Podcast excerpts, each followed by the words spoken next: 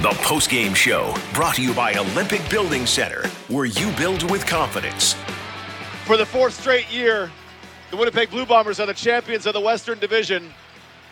24 13 the final behind a dominant defensive performance against Vernon Adams, who has the three highest passing games in the league this season. We joked in the pregame show, Cameron Poitras said, a couple interceptions and under 200 yards. Vernon Adams finished with 221 and three picks. Cameron Poitras, you were smarter than all of us. it wasn't under 200, but it was way closer to 200 than I ever would have expected. Derek Taylor and Greg Mackling with you. Christian O'Mel will join us uh, up from the sidelines as the Bombers are going back to the Grey Cup because well, the defense. They can do it with offense. They can do it with special teams. They can do it with running and passing. Today, they did it with the defense. You take away that one play at the end of the first half, that Hail Mary and Cam Poitras is absolutely bang on. And we're talking about the Winnipeg Blue Bombers holding the BC Lions to six points. Yeah. That's nuts. Sergio Castillo, Castillo struggled today. He left five points on the board there. The Blue Bombers, you could argue, left four points on the bar- board when they only got down to the three yard line in that fourth quarter when they probably could have salted, probably should have salted it away there. Lots of things to love about this performance from this Winnipeg Blue Bomber defense. The offense, I guess we have a few questions about, but let's celebrate this defense because you know the old saying, DT, defense wins championships, and this Winnipeg Blue Bomber team has been proving that for the better part of the last four and a half years. Join us on the text line if you would at 204 780 6868. Give us your thoughts as the Bombers uh, get around to celebrate and they'll get the Western Division great uh, champion trophy. Malik Clements, two sacks. Willie Jefferson, two sacks plus a knockdown. Jackson Jeffcoat, two sacks. Redha Kramdi, one sack. Brian Cole, Kyrie Wilson, one sack, one interception. Evan Holm, interception. Demerio Houston's interception was very timely. For the, Tell, have we seen that before from Houston? Like a, a, Calgary game, for example, the play that essentially won them the game in Calgary in the regular season. Yes, uh, this there is not a defensive player who didn't earn his whatever Grey Cup salary in this game. Nick Hallett with the block punt in that first half. Nick Hallett's done some special things when counted upon and called upon on the defense, but that block punt and that touchdown in the first half turns out to be a gigantic play in this game. I, I almost forgot about it, honestly, because the second half, I just I can't believe the the amount of conversation leading this week. Sometimes, as the media, we get on certain notes and we bang on certain notes. And I can't tell you how frustrated I was this week hearing Vernon Adams this and Vernon Adams that, and how can they contain Vernon Adams scrambling, and what will they possibly do against this guy who threw for 400 and all those touchdowns and three rushing touchdowns last week? I don't know if Richie Hall listened to any of that or just went, "Yeah, I, I, I got something that might work it." I got like 11 somethings that might work for it. Nine sacks of Vernon Adams is a number I almost don't believe because of how Vernon how Vernon can play, and and just uh, who thinks that a guy who's that good at scrambling is, is going to get taken down nine times. There were certain times when it looked like maybe he could take off, and decided not to. I'm not saying that there was a great number of times that that happened, but it happened enough that had me wondering, what's the deal with that? But the Blue Bombers brought numbers they brought numbers on a regular basis. And I know we're not necessarily used to that, to Richie Hall bringing a, a huge number of guys on the pass rush. Yeah. But he brought them from different places. You mentioned Evan Holm gets in there, or Redha Kramdi. You got to be inventive when you're playing a quarterback that's as dangerous as Vernon Adams. And my hat's off to Richie Hall for finding a way to put pressure on on the quarterback that, as you mentioned, I was right at the front of the line, DT, asking you, how are they going to contain this guy? Well, Exhibit A. there were there were a couple of times where it was a quick beat, right? Willie or Jackson gets on immediately, but there were times where Vernon has two and a half, three and a half seconds in the Oh. pocket, and you're watching this going. Either they've freaked him out enough that he's not seeing what he should see, or they are covered. And Doug Brown will always talk about Coverage stacks. pass rush and coverage. They they're you know chocolate and peanut butter, right? And man, whatever allowed them the time on the other seven sacks to get to him. This was a full defensive performance from the Bombers. Um, and Demerio Houston, that's his playoff debut. Big, big time interception. I just, there are a few times every year I'm just caught in disbelief about. I can't believe, I couldn't believe Montreal walloped the Toronto Argos. I can't believe a team sacked Vernon Adams nine times. Well, nine was the key number in that game too. Nine turnovers by Montreal, and then you have nine. Oh my! Oh, I thought it was nine to one for a second. That would have been amazing. Wouldn't it though? it was nine to two in sacks in this game. Yeah, and the second one, I don't even know if that second sack was for a loss of more than half a yard because Zach took off and slid down to keep the to cle- keep the clock running uh, late in that late in the, the game on that final drive. Yeah, just a- an incredible performance from this Bombers defense. And it's going to overshadow, uh, at least for a little bit, how great Brady Oliveira and the run game were in the beginning of this game. He ends up finishing with 21 carries for 109 yards, five yards a carry. Not too bad. He's got a touchdown in this one. The opening drive, we, we've already talked about this uh, earlier in the broadcast. It was a 70 yard opening drive. Brady Oliveira had all 70 of those yards, 59 rushing and 11 yards receiving.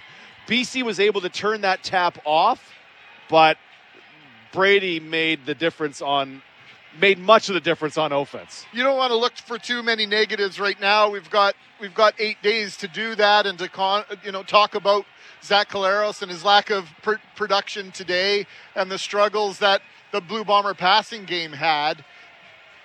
But we'll also be talking about Adam Bighill and whether or not Adam Bighill, you know, an inspirational figure on this team. When they went in at the half, you knew he wasn't coming back out for that second half, but you had to sense, at least I did, Derek, that there was no way this team was going to let one of their stalwart leaders down. Everything about that Adam Bighill injury just we don't know. It just says season ending. When a guy goes off on the cart and BC lost Keon Hatcher and TJ Lee in this game off on a cart, you just go, that's that's the end of the season.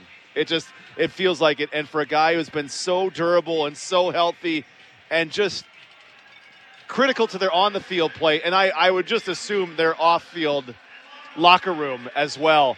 It was it, it just it just wrenched my gut there at halftime to see Adam Bighill sitting alone on the bench with a five yard radius because no one really wanted to what do you say to him feeling on the sideline. One of the narratives all year long was Jackson Jeffcoat and how important he is to this Blue Bomber defense. And I think we'd argue, I think you'd argue successfully that if you spoke to Jackson about his health, he might be as healthy coming into today's game as he has been in years, let alone this late in the season. And Jackson Jeffcoat was absolutely dominant. It allowed, as we've talked about, it allowed Willie Jefferson to do Willie Jefferson things, to knock down passes, to harass Vernon Adams, to basically keep Adams contained in that pocket. It was an impressive display of defense, and it all started with that with that incredible Winnipeg front. You, you talk about contain, and, and the guys will talk about. Willie kind of gave me the lesson on this this week. You do your pass rush and you retrace your steps, but you're doing that pass rush to the depth of the quarterback, and you set that edge. And it's hard to stop. and and you just think of the sack and you go, yeah, those guys were rock solid. Vernon scrambling. Had he had one quarterback sneak for one yard. He had one scramble for six yards in this game. That was it. That was almost a determining factor in the Week 18 game. It was non-factor in this game, thanks to that uh, Winnipeg defense. And Christian Amell was on the sidelines uh, for the whole thing. I, I try to pick a most outstanding defensive player from this game. Try to pick one. many of those sacks were because of the coverage. downfield. It was not one second, two second. It was four, five, and then it's just hard to protect a quarterback for five seconds, no matter who the other team is, right? And the coverage for, for the Winnipeg Blue Bombers tonight was really, really good. And I, I wonder how healthy VA really was uh, in terms of his, his scrambling because he was limping pretty badly in the first half and then looked fine in the second half, but he was not looking to run. Yeah. He was trying to hold on to the ball, wait to see something down the field. And, and part of that is because he's, I think he's less of a rushing quarterback than we think he is. 100% agree. But at the same time, he could have done damage with his legs, and it didn't look like he wanted to in this one. But part of that is because the Bombers weren't letting him. Right, full credit to the Bomber defense is part of that. I think I think VA finished as the fourth quarterback in rushing this season with a little over 300 yards. And I, I took it as, a, as to his credit last week against Calgary, watching him hang in the pocket to try to make the passes downfield. But I mean, in, in the fourth quarter, about three minutes late, left after one of those drives, well, he's limping again. Like he was very clearly not 100%. Not that that says, I mean, determined much in this game because the Bombers were so good, but it's this was not the we talked about it in the pregame show. Why are people pushing so hard for Vernon Adams? Doug Brown would say, "Well, you need to do it in the playoffs." Well, here we are. The the Bombers defense kept him from doing what he wanted to do it and Other than the Hail Mary, what they do today? Really? uh, apart from that, it was 176 passing. Like we, we were joking, Cam Poitras under 200 yards and two picks. No way, no how. Well, if not for the fluke catch by Justin McInnis at halftime, Yeah, it that would have made been. us a little. But I- that made this game interesting because if that doesn't happen, it's 18-3. Maybe they, you know, uh, who knows what BC does in the second half, and they kind of cakewalk to the end. They they all of a sudden had to earn it when it's 18-13. You're starting to think, are they going to let this slip away? And the and the defense said, no, we got this. How queasy did you get at any point during this game, Greg Mackling? Several times I got very queasy just because the Bombers left point more because the Bombers didn't do what you expect them to do on offense. You expect them to score in the red zone. You expect them to move the ball with authority on a regular basis. And Sergio Castillo, you do not expect him to miss field goals. He misses one, I guess it was, what was it, short? And then he doinked one off the upright. Um, yeah, it's not it's not what you expect, and so those are the sorts of things. If you're the BC Lions, you put on the list of things that need to happen in order for you to win a game like this, and some of those things were happening. Zach Collaros not at his best. Your kicker not at not at his best. But one thing Winnipeg didn't do, you, I guess you could count a missed field goal as a quasi turnover, Yes, but the Bombers took care of the football in this game, right? Yep. We saw it in the East semi or the East final. Toronto just crapped all over themselves and turned the ball over nine times. That's how you lose a football game. Winnipeg, the way that, the, uh, except for again the hail mary, that was the one big mistake they made. Yep. They played a very clean football game. Sure, the passing game was a little bit iffy, but when the push came to shove, that completion to a super duper open Kenny Lawler was such a big part of that really game sealing drive, right? And then BC just couldn't keep up after it goes to a two possession game. you had the pass interference on Kenny Lawler, which Derek, I know you've argued should count in his statistics. Yep. Lawler he was a made that. monster He today. made that incredible catch. There on were his like back three and, catches like, today he Lawler made that was, were high degree of Yeah, difficulty he catches. was outstanding tonight. You were on the sideline. The Lawler catch here, the elbow's down to make him in bounds, but I'm not 100% sure. I, my view was kind of blocked because there's a lot of the reserve players are standing right in front of it. contact. I, so I see him make the catch. I see him after it's done with the ball. It's kind of the in between moments, which is what would have determined if it was a catch or not to say whether or not he caught it. And I guess there wasn't a, a great enough view, but still good on the Bombers for getting up and, and snapping it. Whether or not he's had a couple this year where it's like, did he actually catch that? I don't know. It's in the books as a catch, so we got to call the catch. exactly. Kenny Lawler, six for 83, the leading receiver for the Bombers in this one. We'll do the final numbers for JML Renovations. They don't just build a garage, they build your garage. Visit jmlrenovations.ca. Zach Collaros, 14 of 21, 67% for 158, no touchdowns, no turnovers. Brady Oliveira, 21 carries, 109, and a touchdown. Lawler, 6 for 83. Nick Dembski, we weren't 100% sure if he'd be ready to go.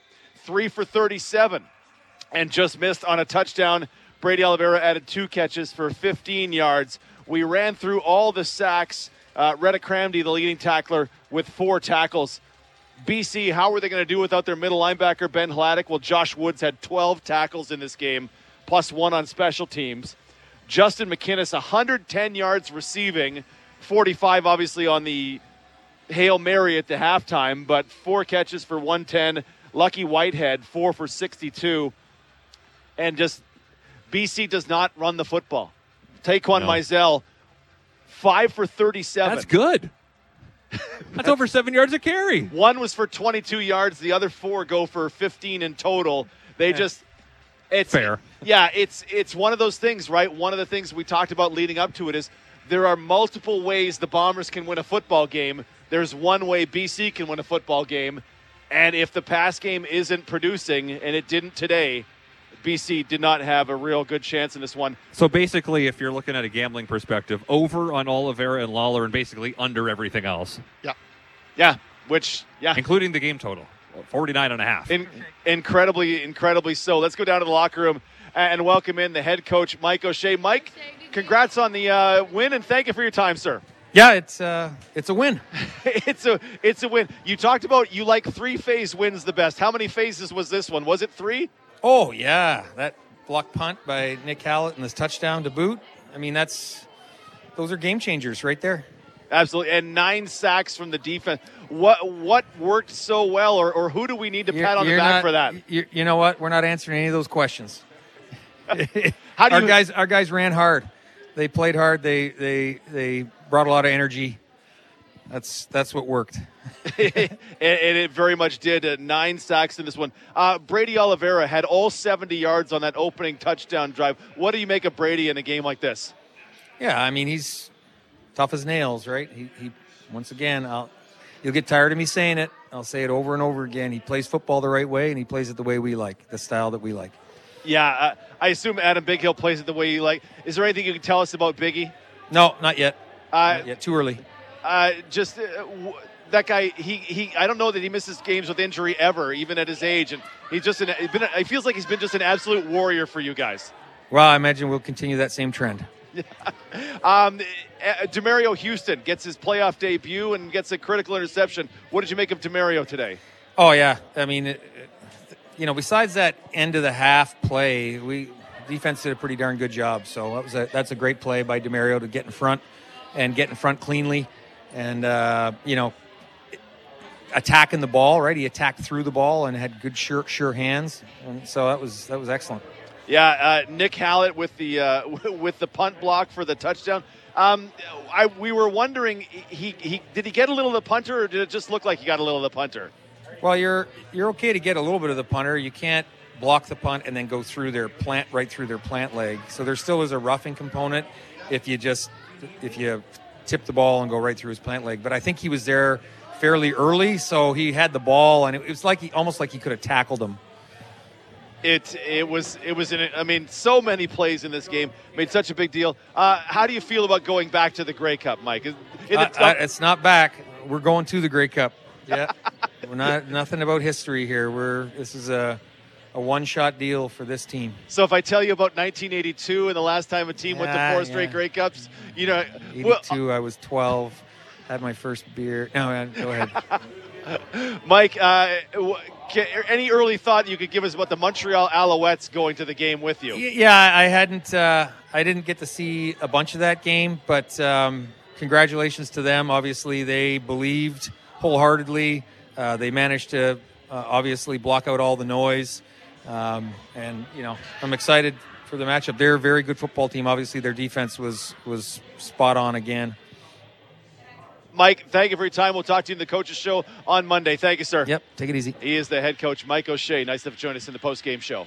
Bombers just four penalties tonight. There was one that I thought could be really costly, and that was the one where they where they ran out of time in the first half, cost them a down. So that doesn't show up here, I don't think, in terms of the yardage. Right. Four, but it does show up in terms of the number of penalties. Four, 35 yards. BC, seven penalties, 91 yards. Very quietly, 91 yards. Well, the pass interference penalty is a big part of that. Of course, that's a big part of it, but it's still seven. It's still twice, almost twice as many penalties as the as the Blue Bombers as the Blue Bombers had. And coming into this game, the Bombers, the least penalized team with hundred penalties this year, and BC had 154 penalties this year. So the difference in terms of that that discipline, it, it does show up a little bit again tonight. That's uh, it, it feels like I don't know what it is. If it's the push-ups they're doing at practice, but every year Coach O'Shea just kind of sloughs it off like, oh, it's not a big deal. It's six years in a row. Yeah. it's a trend. Yeah, and that time count violation, if they don't take that, if they run a play, if it's a running play, BC ended up using their timeout on their drive. But the Hail Mary probably doesn't happen if they don't take that time count penalty, and it's probably 18 3 at the half. And I get my Nick Hallett post game or uh, halftime interview. That's right. How As I make this about me. Uh, yeah, we well, it, you end up because stars are stars. You end up interviewing a lot of the same guys a lot of the time. So when a guy like Nick Hallett makes a play that substantial, you just Game changing play. you, you want to give him the love, right? So it was, it was unfortunate, but we'll catch up with Nick during the week because I feel like that was a hell of a play that we made. Oh, yeah. need to talk about in our uh, broadcasting in and around the Grey Cup as uh, Greg Mackling and I head to Hamilton. Back Grey to the Cup. hammer. Um, You guys Man. don't get to drive there, though, this time, right? No, well, if we are driving, we got to leave tonight. Uh, second down conversions. BC just four on 17 opportunities. The Bombers 14 on 23 opportunities. Uh, just what the defense did. I think I'm gonna need like two days just to sit down and break all break down everything that the defense managed to do. Uh, BC last week was 16 of 23, just for comparison. Let's go uh, back down to the locker room and welcome in one of the stars of the game, Jackson Jeffcoat. Jackson, congratulations on the win and thank you for your time. Hey, no problem. I appreciate it. Appreciate y'all having me on. Uh, how did that game feel? Exciting. It was fun. Uh, we knew what we had to do defensively, and uh, we made we set out to do it. Make sure that we we can made it so Vernon couldn't really get his reads and get get the ball down the field, and was uncomfortable all day. Yeah, I'm going to guess it was a half dozen times this week. You and the guys near you were asked, "How are you possibly going to contain Vernon Adams?" And you guys get nine sacks in this game from a variety of places. Uh, in the in the broadest term, however specific you want to get, how on earth does that happen? That's what we, we, we set out to do it. We made sure that we are going to make plays. We knew that if we, we kept him from throwing the ball down the field and getting these wide open throws, uh, he would have a long night. And if we were all over him, he would have a long night. And that, that was the goal. That was the goal. Hats off to them. They're a great team. Um, they're got a great offensive line, great receivers. Uh, but we wanted it. We want this. When they get that touchdown just at the end of the half, what were you thinking going into the locker room? Uh, I was frustrated. I, uh, we gave that to them. We let them have that, and like, that's not our our style of ball. So we were all frustrated. We all said, like, let's go shut this down now. Jackson, how healthy are you right now? We've been speculating. We've wondered if it's been a while since you've been this healthy this late in the season. Everybody's banged up. We know that. But how are you feeling right now physically? I feel great. I feel great. We're going to the Grey Cup. feel good. I'm excited. I can't wait to play. Uh, like you said, guys get banged up. It's part of football. It happens. Uh, but uh, no, I feel great. I'm ready to play a physical game. You you absolutely look great in this game, uh, as did several of your teammates. Um, Nick Hallett blocking the, the punt. What, what's it like having a guy like Nick Hallett a little further down the roster making such a critical play in a huge game? Nick Hallett is a work aholic. He works his butt off. He works hard. He doesn't get his uh, respect from the media and whatnot. But uh, great guy, works works hard, makes plays, and uh, he deserves that. He deserves that for sure because he's always making something happen. If not, make, let it opening up other people to make plays. He's going out and making big hits. How do you feel about going to a fourth straight Grey Cup? I'm excited. I'm excited. This is the new one for uh, this group. So this is this is a lot of people's first Grey Cup. So I'm I'm taking it taking it all in and making sure that we handle our business. No, uh, no team has gone to four straight Grey Cups since quite a bit before you were born. Does it feel like you're in the middle of anything special? Man, like I said, I'm I'm just I'm in the present right now.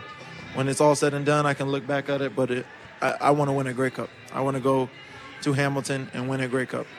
How do you feel about facing the Montreal Alouettes in that Grey Cup? man, that's a good team. Again, like I said, we're gonna have a physical game. That's a physical team, so it, it, it it's gonna be fun. Uh, you know, I would have loved to play Toronto because uh, we had some unfinished business, but still, we still have unfinished business. Jackson, uh, appreciate it. You, you certainly, as a defense and as a team, took care of business tonight. We appreciate you joining us in the post-game show. Thank you, sir. Hey, no problem. Thanks for having me again. Appreciate y'all. Jack- Have a good night. Jackson Jeffcoat joining us in the post-game show. You're, you're giggling, Greg Mackling. In the middle of it all, in the middle of an unprecedented since 1982 fourth straight visit to the Grey Cup, the Winnipeg Blue Bombers, to a player, to a coach, to a, an individual in this organization are going to say, yeah, we're going to the Grey Cup in 2023. There's no conversation about dynasty. There's no conversation about the top or flagship franchise in the Canadian Football League, which they clearly are right now, Christian. There's just no discussion. They just will not let that seep into their vernacular. Part of that, part of the reason why they're here is because of that. 100%. Their narrow focus on now on what the task at hand is is part of the O'Shea brand that has allowed this team to have so much success over the last number of years. And I found it interesting that Jackson flat out admitted, I wish it was Toronto.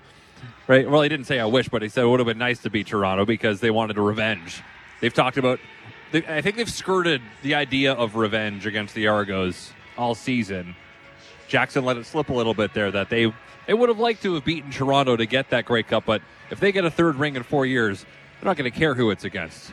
I have to go through year by year one more time, but I'm certain this is Grey Cup 110. This is the first time ever Winnipeg and Montreal will face one another. Ooh, I'll, the, I'll go on Wikipedia as you guys talk. There we go. Uh, Edmonton from 70, uh, 78 78 to 82 they won. They went to the grey cup in 77 they went nine times in a 10 year span. Yeah. that was the last team to go to four straight grey cups. Before that it was the Ticats, and i don't have it in front of me i think they went seven it, and eight years or eight and nine years something goofy like that. And that was in the 60s that was, right. that was before coach o'shea was born. Like this is an incredible historic run and as much as as much as maybe it's just me i feel like people are actively rooting against the Bombers to go back to the Grey Cup. Oh, you do that though. Uh, uh, hey, I can tell you, I lived through that Edmonton dynasty, and they beat the Bombers several times in the West Final, and even when they were not beating the Blue Bombers in the West Final. I was cheering actively against them, and you're supposed to cheer for the Canadian thing is, you know, if you live in the West, you cheer for the Western team not once yeah. did I cheer for that Western team. So 61 to 65 as I go from now to back in time, Ticats went five years in a row. It was five, okay. So that's two. Uh, so the Eskimos late 70s, early 80s, Ticats early 60s. As I continue to peruse the history to see if I see Winnipeg versus uh, Montreal, but I am I'm not seeing it. I don't think you're going to see it.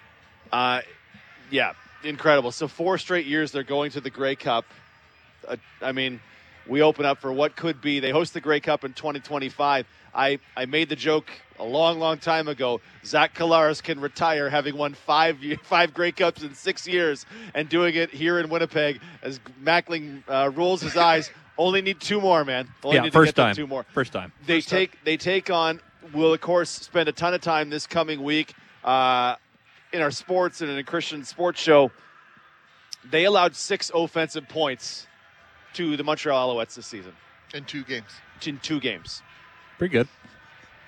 14 points were scored by Montreal's defense. First game was weird. 17 3. The weather was awful.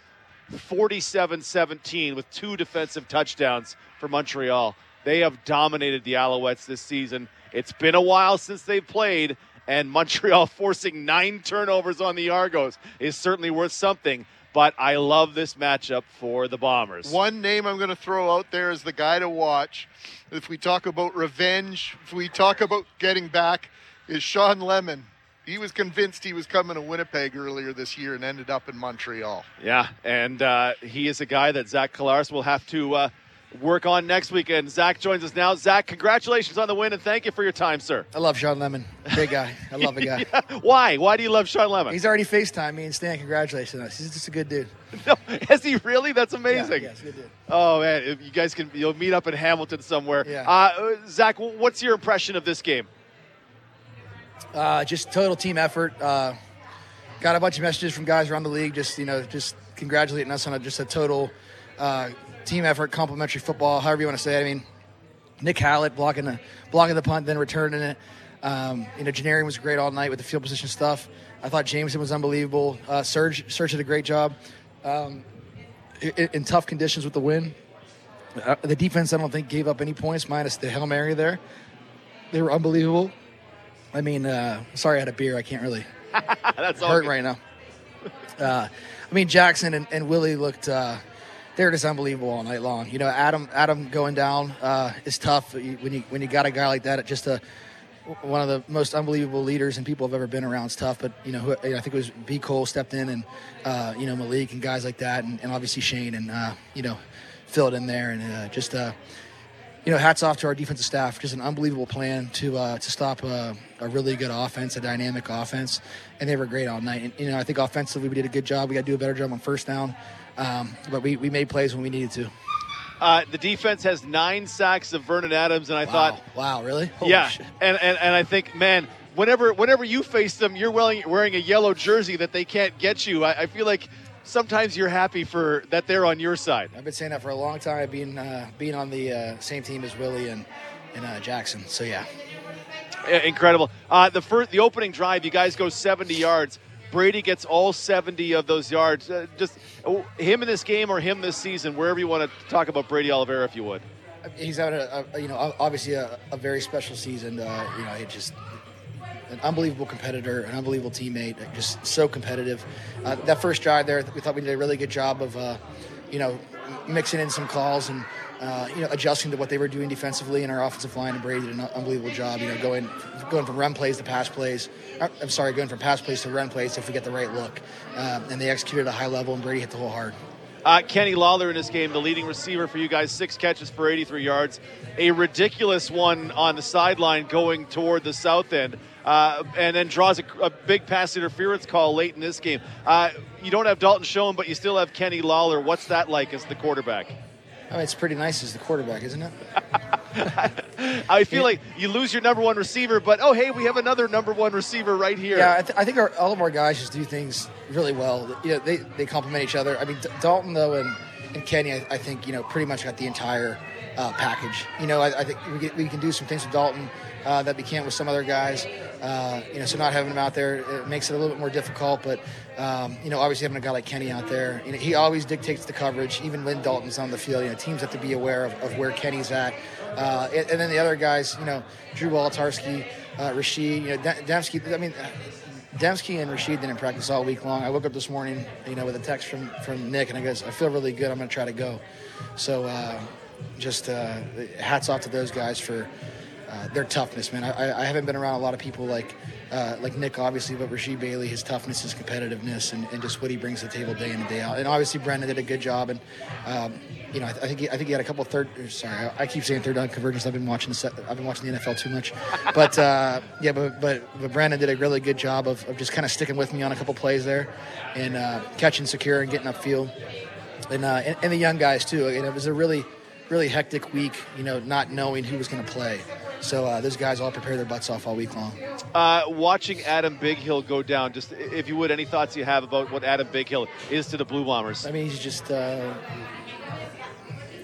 he means a lot to us. Obviously, he's uh, he's what being a Blue Bomber is about. You know, he comes to work every day. Uh, he grinds it out. He's the first first one in, last one to leave. Uh, brings that mentality not just to the defense but to the whole team. Um, a smart player, a competitive player. Obviously, his talent is off the charts, but uh, his intangibles are, are things that you really can't put into words, and uh, the way that he elevates everybody around him. So, um, hoping that the diagnosis is okay for him, uh, but just uh, I, you know, just you're locked in in the moment, but you're but you're you're sad for your friend and your teammate there. Zach, that first uh, touchdown drive, it was all Brady Oliveira all the time, 70 yard drive. What, how comfortable is it, comforting is it to have him in your hip pocket like that? Uh, it's awesome, uh, obviously, and uh, you know I, I think you know BC did a pretty good job of adjusting to what we were doing, but uh, you know our guys up front and Brady kept grinding out all night long. Uh, Montreal Alouettes are the Eastern Division champions. What do you think about a Grey Cup? Early thoughts you might have on a Grey Cup against the Montreal Alouettes? Yeah, it's gonna be a lot of fun. Uh, they're they're a really good football team. You know, I, I think you know my first coach uh, in the league, really, uh, quarterback coach, was Jason Maas, and so I've spent a lot of time around him and understand what he's all about. Um, you know, so I, am excited for him, obviously, and excited for the matchup. And you know, I, I, I say it every time we play Noel Thorpe. He's a he's a great defensive mind. He always brings something new to the table, and it's, it's going to be a challenge. You know, just trying to figure out what they're going to do. It's been a long time since we played them. They they are a team who likes to change things weekly, and uh, and, and, they do a great job pressuring. Like you said, Shawn Lemon is, uh, you know, he's a guy that continues to get after the passer, you know, even at our old age, you know, so it's good. and and Zach, this is now four straight Grey Cup appearances for for you guys, uh, for you as a player, for for the Bombers. Uh, what do you make of going to four straight Grey Cups? Yeah, none of it matters. At least got to win the next one we got to win the next one. I mean, we'll, we'll, reflect on it. I'll give you a better answer after uh, after this next one. I like it, Zach. Thank you for your time, man. Congrats tonight. Appreciate it, guys. Take care. He is the quarterback, Zach Collaros. Nice enough to join us in the post game show, and I I tried. I threw it out there just to see but it's all about the next game for the Winnipeg Blue Bombers. You got to give DT credit, Christian, for at least trying to get one of these guys to bite on the idea that that four in a row is a big deal. I know. I know reporters were trying all week to get something out of them, and I played audio, a bit of it on my show about how it's not happening. Yeah. Uh, and my, Mike O'Shea, I think the thing he said was it's the kind of thing that ten years from now it's easier to talk about over a beer, and perhaps it is, but the the focus of this team. It, it's incredible because it, it feels, and we've talked about it for years. It, it feels like it, it's a cliche, right? Just we'll go one and zero oh every week, but they've made it beyond a cliche because of how successful they've been at going one and zero oh every week these last four years, especially in this building where they're pretty well invincible. Yeah, it's they'll. I mean, they they'll say what they like, right? But you go to four straight Grey Cups. The '80s and the '60s were the last time it happened it's super special. It is absolutely special, and there's no. It's not necessarily over after this year, right? This the 2023 Grey Cup doesn't have to be the end of it. There, there could be more to come. So we're who knows? No one knows how long hey, it'll the last, go. The two teams that we just mentioned that went to four in a row went to five in a row. That's so very great true. things come in fives. It's here clearly. You don't Just know pen, pen, them in. Yeah, you don't know where it's when it's going to end, but you you you have to know that as a Bomber fan, we're in the middle of something incredibly special in the Canadian football. Savor it. You're you're listening may not have been alive to know uh, Warren Moon with the Edmonton Elks and Brian Kelly and Brian Fryer and Tommy Scott and and the whole gang and uh, oh gosh, the quarterback who threw it over his head, the old guy who was Tom Wilkinson. Tom Wilkinson, thank you, who was splitting time with Warren Moon. You may not remember those days, but uh, if you do, this is this is a first for you in your lifetime. So uh, let's all enjoy it while it goes. And they're off to Hamilton to face how on earth the Montreal Alouettes? What, are they going to be eight point nine point favorites in this game? At least. Toronto was an eleven point at favorite home. today at home. Yeah. Neutral field. If it, uh, I, I, I said I said earlier in the in the broadcast. Take first play to be a passing play at plus 120. If you did, you won a bunch of money. if it opens under seven, hammer it. I don't think it will. Ha- I, I don't think it will either. We can open at eight or eight and a half. But if it opens under seven, just uh, hammer it. Forecast uh, hammer it. early weather forecast for Hamilton next it'll, Sunday. It'll, it'll smell weird.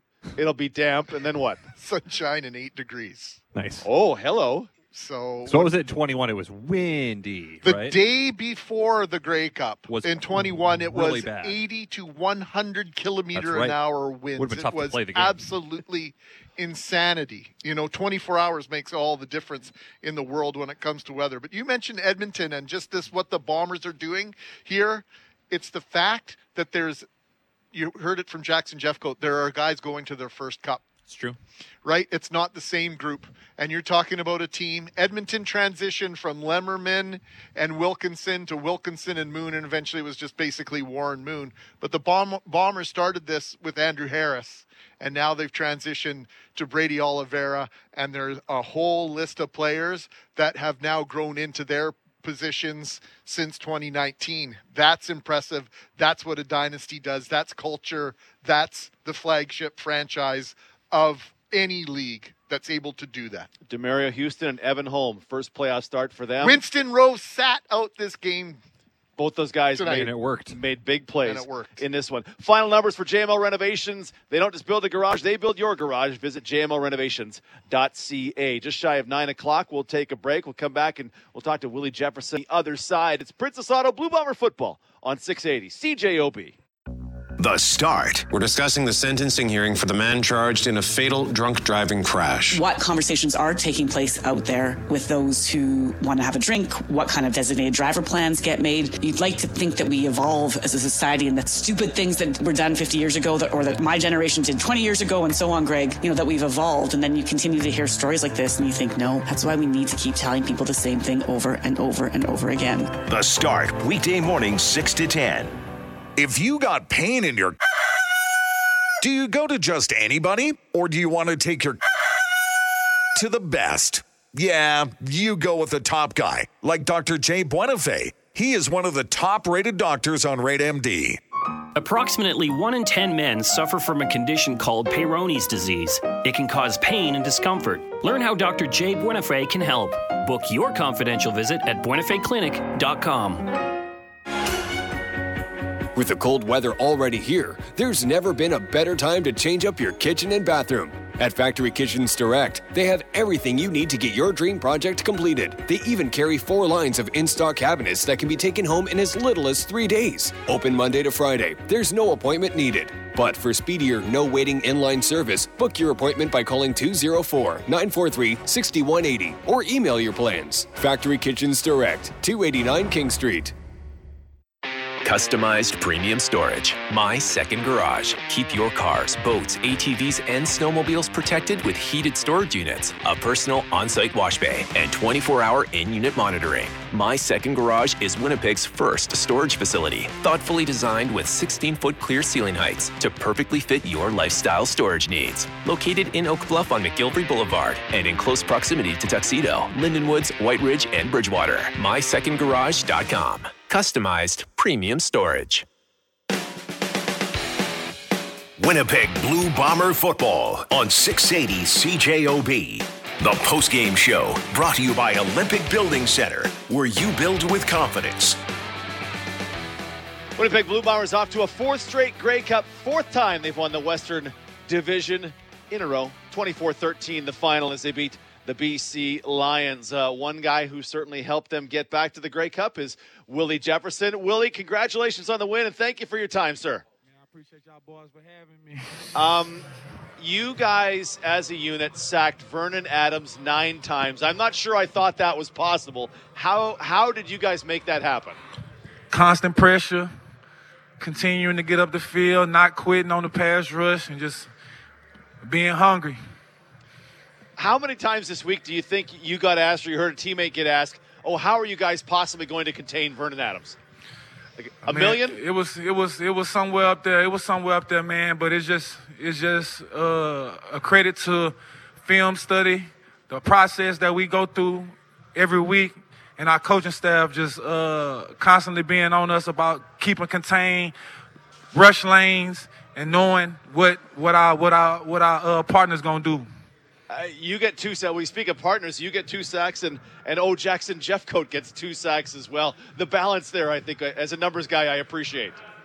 Hey man, it's it's it's it's a team game. You know, Jackson Jackson keep Jackson gon' gon' gon' rush until he can't rush no more, and then step on somebody, and I'm gonna keep rushing until I can't rush no more, and I'm gonna and I'm gonna keep stepping too.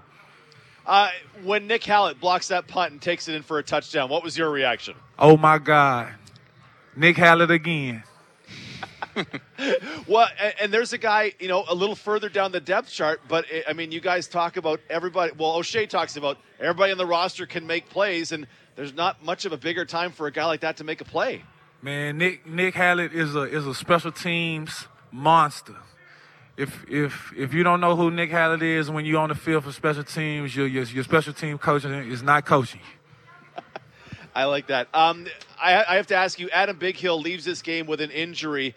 Uh, it seemed quite somber on the sidelines. Uh, what has Adam Bighill been to the Winnipeg Blue Bombers? Man, Adam is a is a is a true is a true leader, is a true uh true leader. Man, he he he's a he's a he's a he's the key piece to the front seven, getting us getting us lined up, letting us know what's going on, especially during the week when we're watching film, going in meetings and things like that, constantly talking, constantly asking questions, constantly putting guys in the right spot, letting guys know where they need to be, what's coming, and things like that. But you know, like like I said, he's a true leader. He's a true brother, true friend, and and you could tell you could tell how good he runs the defense. I mean the the linebacker room because him going down, the guy that he is, him going down, and then the then the young guys stepping in, Kyrie, Malik, B. Cole, Shane stepping in and doing exactly what they're supposed to do, when they're supposed to do it, how they're supposed to do it, and not and not missing a beat. Uh, can I ask you to brag about defensive coordinator Richie Hall for a sec? Because the final three quarters of that game in Week 18 in this game, I, I don't know. I, I don't know quarterback play, but I, I don't know what he was looking at because you guys give him all sorts of different things to think about. Man, Coach Rich is is is one in a million, man. Like you can't really you can't really duplicate it. You can't you can't really you can't really try to try to, you know what I'm saying, imitate what he's doing, man. It's it's it's it's something different, man. He's been in the game for so long, seen so many looks, had so many players come come in and out of his, you know what I'm saying, in and out of his you know, locker room and things like that. For him to know the guys that he has on his on his team right now and to put us in the right position, put us in to make key plays, big plays. It's it's a it's a true testament to him, man, and, and the the coaching staff that we got. You know, uh, Coach James Stanley, Coach J.Y., uh, Coach DP, you know, you know, those guys, those guys, you know, watch so much film and put so much into the game plan before we before we play these teams. We watch so much film. We talk so much about keys and tendencies and things like that, man. It, it, when it comes to the game, everything slows down, and you never want to disappoint somebody like Coach Rich because he gives you everything that he has from day one. So you know, when it comes down to the end of the season, when it comes down to making a decision on if you're gonna run through a brick wall or not, man, you make you you just close your eyes and you just take off full speed. How do you feel about going to a fourth straight Grey Cup? Man, I'm excited, man, but you know, the job not done. We, when when when we get a chance to to stand on that stage and and and host and hold that Grey Cup trophy, that's that's when I can tell you it's it's it's, it's all been for the good. Uh, did, did you touch the Western Final Championship trophy? Oh, not at all. oh, really? Okay. Is, is that intentional or you just didn't get a chance to? Nah, that's intentional. Y'all can have it if y'all want it. I, I I got space. I'm doing some renovations in my house. I got some space. Absolutely. Um, just Willie, if you would, a quick thought on facing Montreal in the Grey Cup. I can't wait to see them, man. They had a great game against Toronto. You know, uh, defense defense played a hell of a game. Their offense did what they had to do to, you know, you know, move the ball. I can't wait to see Cody. Can't wait to see Shawn Lemon. Can't wait to see Stan back. It's gonna be a game. They had nine turnovers they forced. You guys had nine sacks. Uh, it was a heck of a day for defenses in the Canadian Football League. Willie, uh, thank you so much for your time and congratulations on the win. Thank y'all so much. See y'all boys in Hamilton. Come on down to Hamilton, a wise man might say. Willie Jefferson, nice enough to join us in the post game show. 204 780 6868 uh, is the text line. Our front, our uh, defensive front was awesome, says the one texter. Defense would wins games, good game overall, missed points, but a win is a win. Grey Cup next weekend.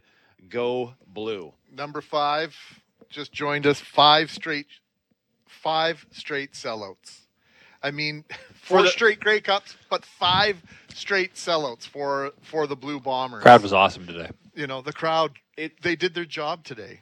It it was it was crazy. Just uh, it, Eh, feel free to expand on that because you're like awesome is absolutely the word. Right. Sometimes, right, I've got headphones on to hear the broadcast because heaven forbid you toss to me and I'm not listening. That's the that's the nightmare of a sideline reporter. But sometimes like, I can hear the crowd noise loud. Sometimes in big moments I can't even hear you anymore. But I've I've started to take them off in big moments because I kind of want to just sense what it's like to be present here in this incredible environment.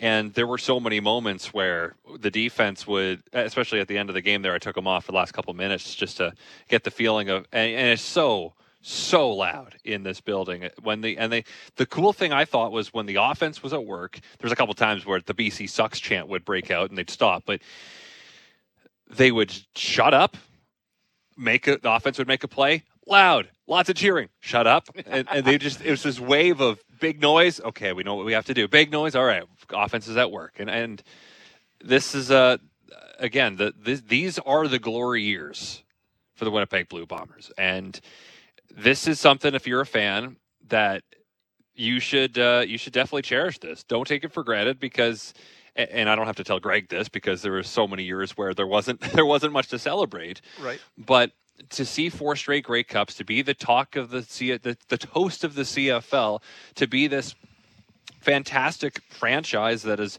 had so much success on the field and, and with a lot of Canadian talent doing it too.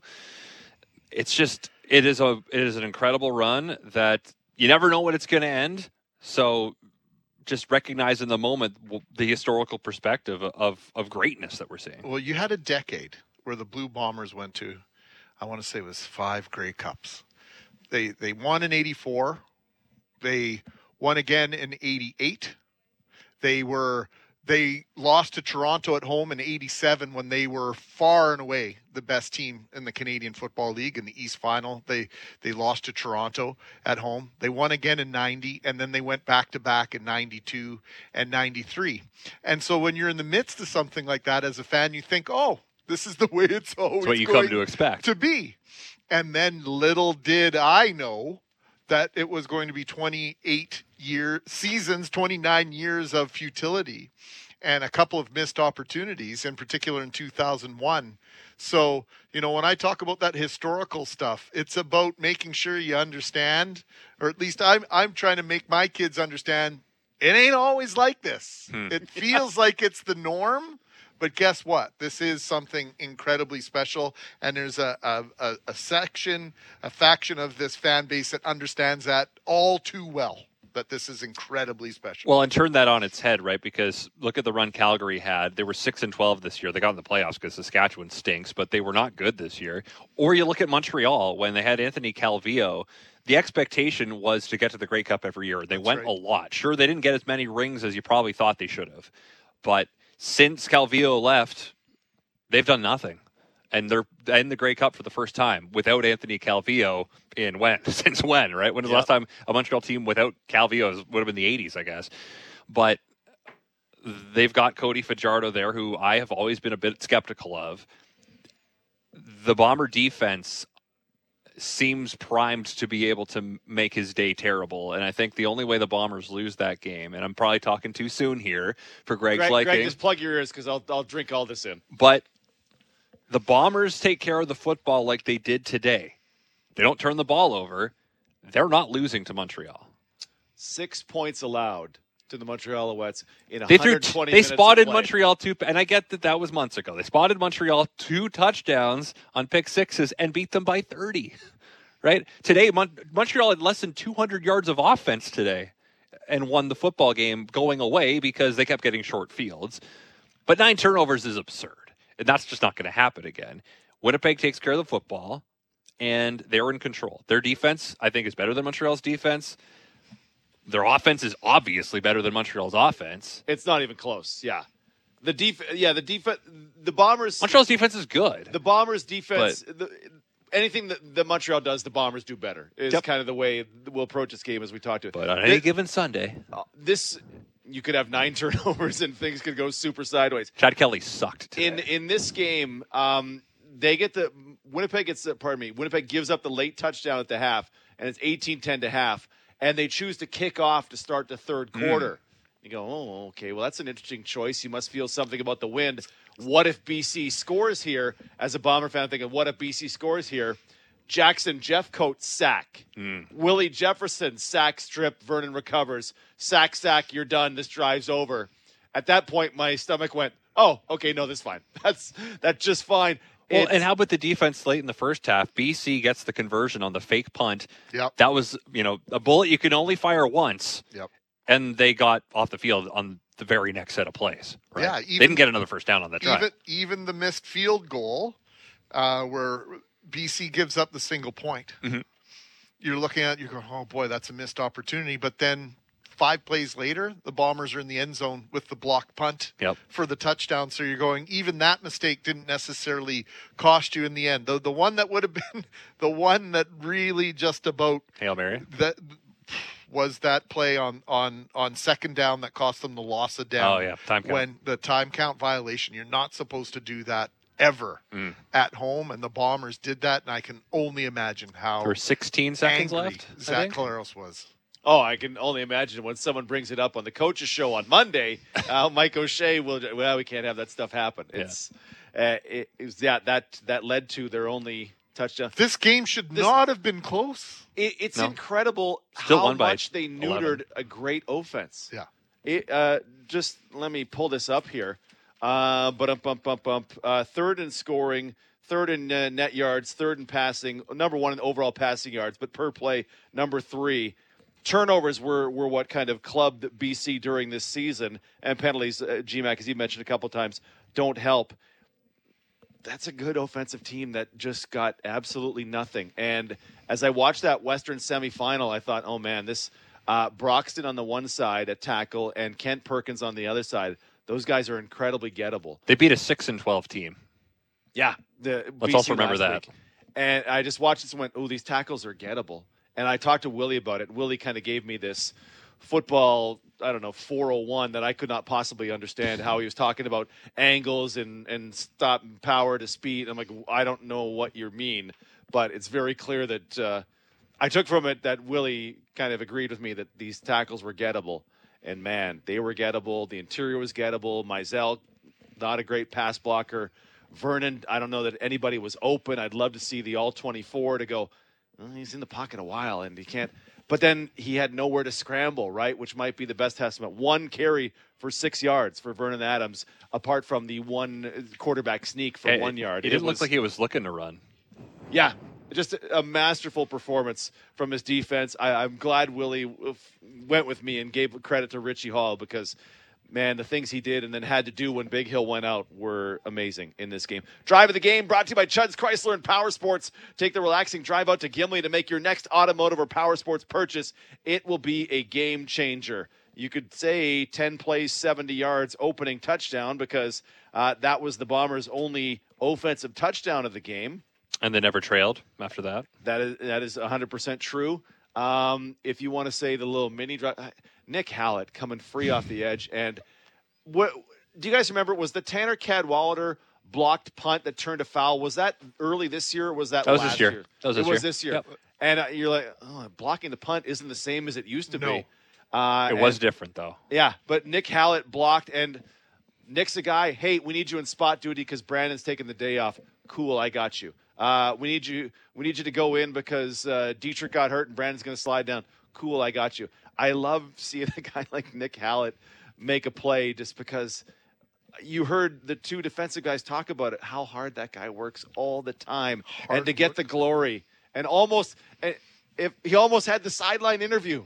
In which, he, in which he would have been su- he would have been super self-effacing and not giving himself any credit for it. Yeah. because Nick's a very humble guy.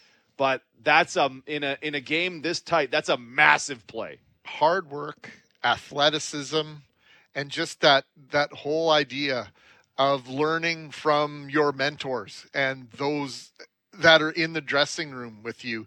You just you you hear Willie Jefferson, you you heard Jackson Jeffcoat. If you don't understand, if you don't know who Nick Hallett is, basically that's your fault. You're not paying attention. And there are guys on football teams that some players you are on a team with them, they have no idea who you are. That that is still that is still a fact in a professional locker room. And for for Jackson Jeffcoat and Willie Jefferson to both say what they did about Nick, Nick Hallett says a lot about that young man's character. And the things it does within your roster, right? When you look at this, they essentially carry six defensive backs. Kerfala Exume can can go in there and do some stuff. But they carry six defensive backs. They don't take a roster spot today for Winston Rose because they go, you know what? We trust Nick Hallett enough to be that safety. BA can move wherever to fill in, and they go. They can go with six defensive backs and feel confident because they like Nick Hallett, a guy who was not super high in the draft, and yet they get value out of some lower draft picks. Uh, great value, mostly special teams, but they get great value from guys they got lower in the draft. How about Jamal Parker? That play that he made when he was sort of beat in the, I want to say it was in the first quarter. No, it would have been in the second quarter. Yep. It was the deep pass, and he is the one that ends up getting his hand on the ball. Not and a almost, perfect throw by Adam. I think that's when he was hurt and he was kind of not stepping into throws. Okay. He was just arming them, but but the receiver was wide open and it was a great oh recovery. Oh my gosh, like And- 10 yards open. Yeah. Yeah. and Parker closed the gap. And On- he actually I'm not sure that was his coverage either. Like that might have just been him reacting. might have been, but the, you know, the fact that Richie Hall had enough confidence in him to make that switch, I just think is just it's it's huge because it, it I raised an eyebrow when I read yesterday that Winston Rose was was not going to be starting today. A veteran in Winston Yeah, Rose of yeah. multiple teams and playoffs and Yeah. impressive from Parker and Holm and Demerio Houston could not have been better timed. Redha Kramdi with a sack. Uh, Brian Cole, Malik Clements, just on and on and well, on. how many times have we seen BC burn teams, including Winnipeg, on deep touchdowns? Right? right. big hitters, and except for that hail mary, they didn't have any. Nothing. today. And it, I mean, they lost Keon Hatcher. That guy's That awesome. sucked for them. That They really have hurt them. multiple weapons. Like they could they could go to Lucky Whitehead, which was a boon to them. But Hatcher's their guy. Is VA's guy, number one guy, I think. first team All Star, it, it would have been Dominic Rhymes last year. He's been really nicked up this Yeah. year. But Rhymes, stud. Jevon Cottoy had a massive touchdown, like a massive long touchdown. Was it a 70 yarder? Think so. 65 yarder in week 18 game. Did we say Jevon Cottoy's name? I think he had five yards, Today it was or, or did he have did he have one target? It was a shutdown performance. Alexander Hollins, a couple catches early, two for 41, nothing after that. Rhymes, one for five. Oh, it Cottoy, Cottoy one car- target, no catches. Yeah. Patrice Rene out received both Dominic Rhymes and Jevon Cottoy Oh, with the with the, the throw from Stefan Flintoft. When we were in listing game. when we were listing B, BC's receivers, Justin McInnis's name didn't even come up when we were talking about them on the podcast the other day. He's number five. Right? He's their number five. He might be six. He might be six. Lucky Whitehead. Yeah, well, they benched Whitehead to get him in there, even though they didn't have to do it ratio wise. Um, McInnis, I mean, for him, that's an amazing season, and, and congrats to him because it was three challenging years in Sask for him. But uh, he he earned his place at the table uh, in this game with four for 110 and the touchdown. Drive of the game is brought to you by Chuds Chrysler and Power Sports. Take the relaxing drive out to Gimli to make your next automotive or power sports purchase. It will be a game changer. It's 922. We will break. Please do send us your text at 204 780 6868. The sounds of the game are next. It's Princess Auto Blue Bomber football on 680 CJOB. Welcome to the city's biggest conversation. How do you plan for that in this sort of like tumultuous time? As a result, you have something very public and, dare I suggest, very ugly happening. And then there's a, a word that has extreme legal ramifications that I'm tempted to use, but I won't. What else can I say? I don't get it. There's not one perfect solution to this. I would argue the city has been slow to do anything about it. We need more of that in our community, in my opinion. You're listening to 680 CJOB, Winnipeg's news, today's talk. You know that capable person who knows the right way to do stuff, has the right tools for every job, and is willing to lend them to you? That's who Princess Auto proudly calls a customer. That handy neighbor who jumps in whenever anyone's moving, building, or fixing something? Yep, that's a Princess Auto customer. That expert who's always taking something apart or powering something up? Yep, Princess Auto customer. Thanks for being a customer. Princess Auto, Blue Bomber football. Ideas, tools. Everybody's doing it, doing it, doing it. They're coming from far and near. JS Furniture on 1725 Ellis Avenue knows you want your Black Friday early. So, they're bringing you the pre Black Friday blowout sale. You'll find savings throughout the store of up to 65% off. Plus, there's tons of inventory to choose from. JS Furniture, 1725 Ellis Avenue, and online at furnitureandmore.ca. Everybody's doing it, doing it, doing it. More than ever, families are taking the time to discuss their final arrangements, and your parents' wishes may surprise you. By having that conversation today, you can be better prepared for the future. Ask Desjardins Funeral Home's dedicated professionals for a free step by step guidebook and a personal consultation by phone, online, or in person with safety measures in place. A message from Desjardins Funeral Home. Visit them at desjardinsfuneralchapel.ca. Winnipeg Blue Bomber football on 680 CJOB. The postgame show brought to you by Olympic Building Center, where you build with confidence.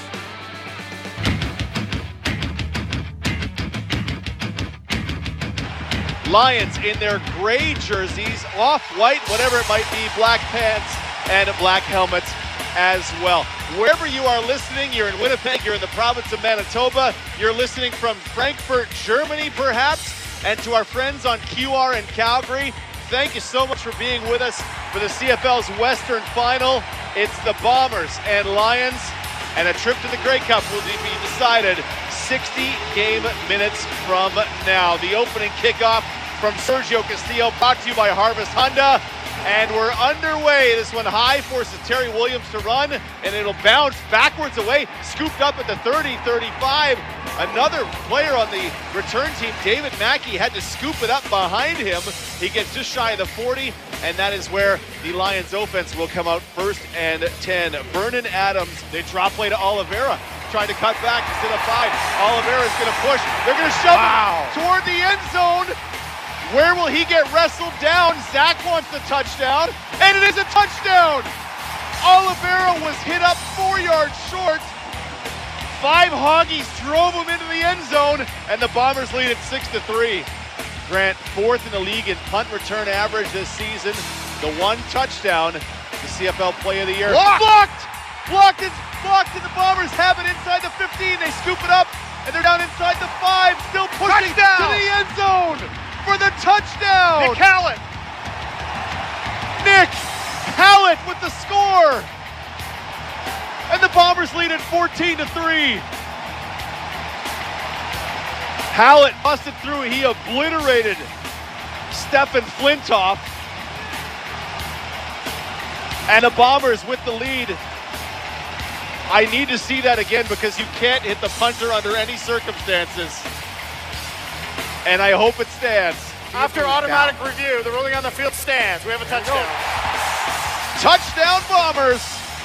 They lead it 14 to 3. Lions from the Bombers 53 yard line. Four man rush, very conservative rush. Adams has nowhere to go and he runs right into Malik Clements for the sack. Adams had no idea what he was looking at. Clements on a delayed rush for the sack, and it'll be third down. First down, Adams pressure immediately. It's a screen pass to Mizzell. Brian Cole ate it whole for a two yard loss. Teodric Hansen off the left edge. Here they come, three man rush. Adams rolls out to his right with six blockers, and he's going to fire this one up into the air. A massive bodies into the end zone for Rhymes, and a touchdown. It's caught for the touchdown. It bounced into Justin McInnis's hands. Oh my goodness. Rhymes was the designated target.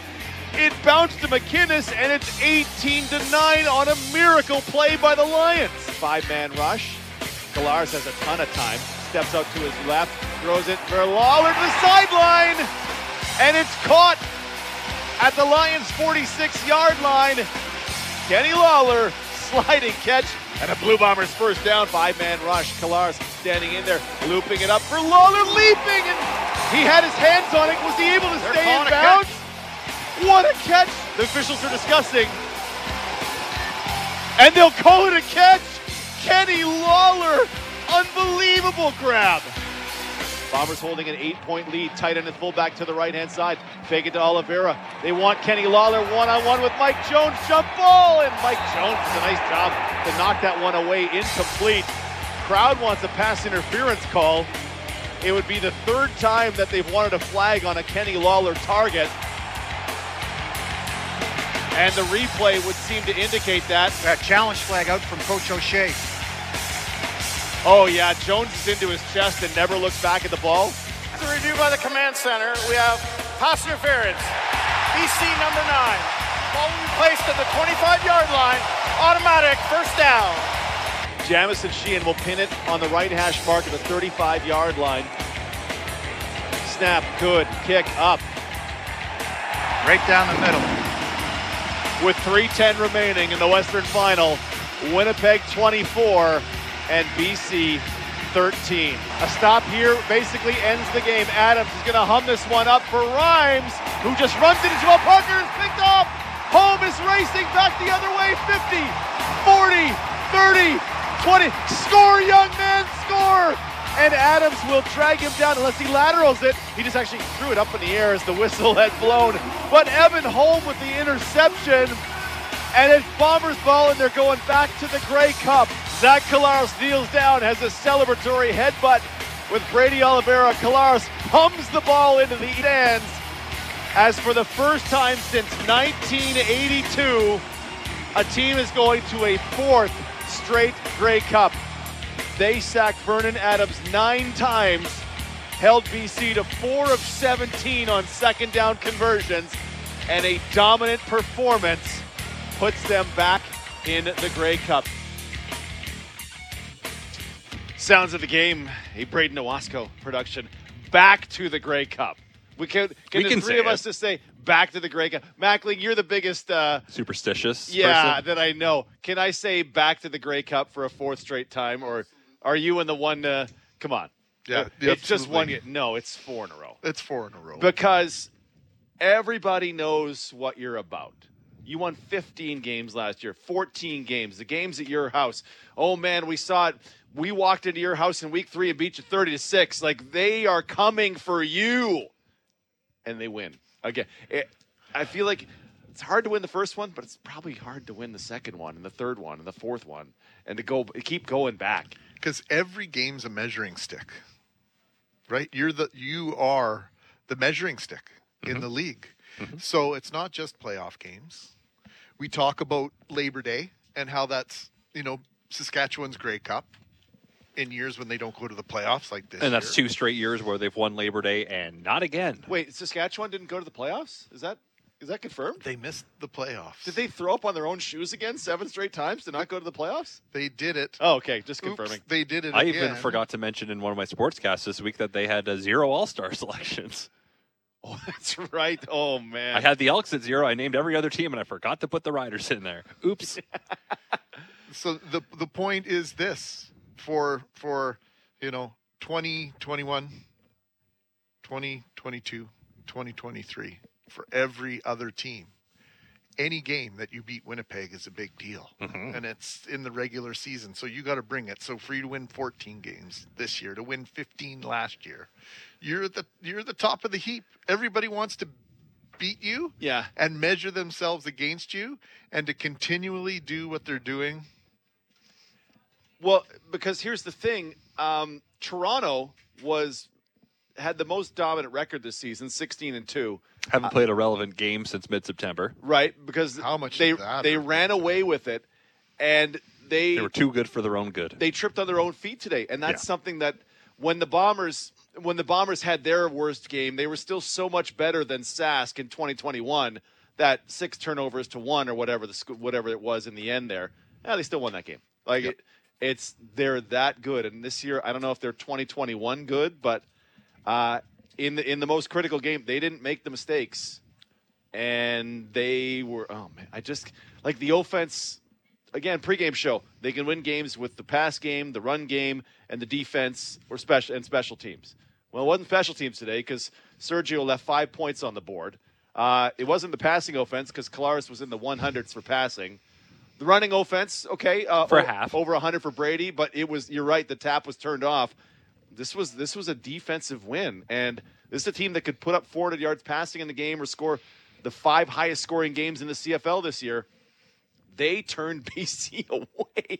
And I just I'm I'm texting it to Doug Brown who just landed in San Salvador and he's he they what? He can't believe nine sacks of Vernon Adams cuz I don't I don't know that anybody I don't know that it makes any sense. No, it doesn't make any sense. But uh, somebody had to step up. One aspect of the game, you talked about it in the pregame show, and it's the defense that that just did what they've done multiple times over the last three or four years. And I'm going to go back. You know, you talk, are they 2021 good? Yeah, in terms of defense, probably not. In terms, what, what did they go? 11 games where they didn't give up a touchdown in the fourth quarter. No, that no one could do anything against them in the fourth. like something Oh. ludicrous like that. That was such easy money betting in that 2019 set. 21. 2021 Oh man, that's amazing. but they've done similar things this year at different times and they've and they've done it They've done it with different personnel, which I think is makes it even more impressive the way they've gone about it. I, I can I just tell you what a big fan I am of Evan Holm. Like the way that young man is rounded out and and come into his own. Like you talk about an athlete and someone who clearly loves to play football on a team full of superstar defensive players. You know, we were wondering if he was going to make the All Star team. He did. He made the West All Star team. And That yet another guy something. that doesn't like to really talk about himself. No, not at all. But you you see in games like this when okay, we're going to try you with Justin McInnis on this outbreaking route, who's got you by seven inches, and Holm is right there in phase with them. He when O'Shea early on said, I think he might have. He said he's got the best feet of any defensive back I've I've seen. You go, are you wait, really? Because you've seen a lot of defensive backs. Think about who Mike O'Shea's played with over the years. And and, he's not one for ten hy- years. and he's not one for hyperbole. No, he's not. Yeah, and you go, oh, okay, and you would see it, and he was number two on the team in knockdowns. Number And- two on the team in tackles. because guys thought they could get there. And he said, I wish I turned more of them into interceptions. Well, interception today when uh, Dominic Rhymes just ran over Jamal Parker and knockdowns and, oh, I have to jump ball with you? Cool. Boop. And I want that, honestly, I, I want that guy somehow to, to have him to join my over 50 pickup basketball team. Because the He's guy's hot- giving you some he's got legs. hops, man. oh, he's got hops. Fantastic. Uh, let's do the hardest hit of the game. Brought to you by Vernos Auto Body. For collision repairs, no one takes the ball with it and runs with it like Vernos Auto Body. Braden, what do you got? First down, Adams pressure immediately. It's a screen pass to Mizzell. Brian Cole ate it whole for a two yard loss. That play had potential. The Bombers brought pressure. The Lions had a good counter for it, but just an amazing tackle by Brian Cole there. God, I got good. Good rhymes. line. I just you you know you're just saying words and all of a sudden now it rhymed. But Cole ate that up, and Kyrie Wilson is a screen killer. He ate that up. Like they they tried right. Oh, okay, you're going to get to the quarterback. Let's run a little. Let's run a, run a little screen pass. Screen pass against a three man rush. There's nine guys to tackle, and Brian Cole uh, was there.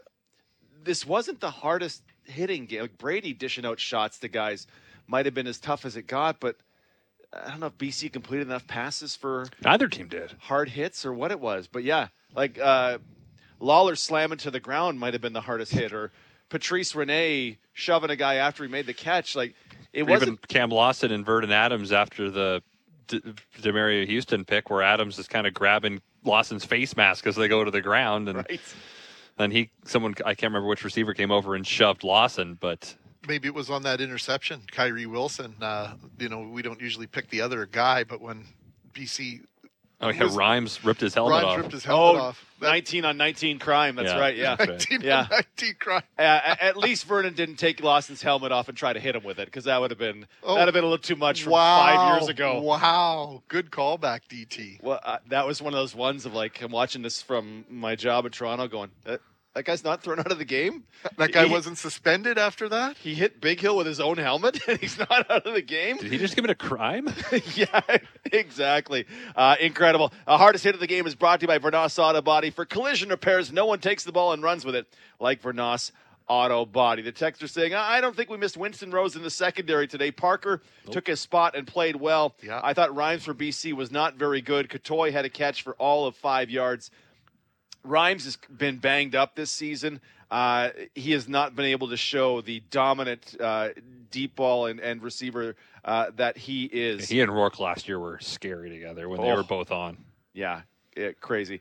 Uh, but also, we're going to the Cup this year. I tell my boys they don't know what they have in a team that is becoming a dynasty. I watched it with them tonight, and this is all they know. I watched a lot of years with teams that just couldn't get it done, and this team continues to be a winner. I am very grateful tonight to be a part of this era of Bomber history.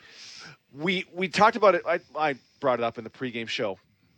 Uh, a lot of people are picking BC and, and are rooting for Vernon Adams to be the next greatest thing in the Canadian Football League. And wow, this is going to be unbelievable.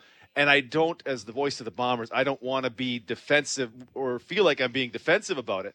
But I just, people are tired of the Bombers being great. That happens in every sport. It, it totally does. It happened to the Golden State Warriors in the NBA. New England But- Patriots, New York Yankees, sports are littered with examples of of the same teams, and that gives you a Tiger Woods a target to to root against because they are great, and you love to hate them, but you can't help but respect them because guess what? They keep winning. But it makes me feel like, am I missing something? That people are like, well, uh, Gino Lewis, the Elks receiver, is on Twitter saying BC by blah blah blah is going to win this game, and I go, what? Am I missing Picking with something? heart instead of head.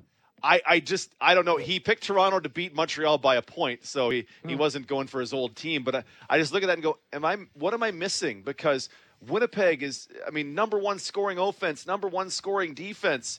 BC struggled down the stretch. Why are people thinking?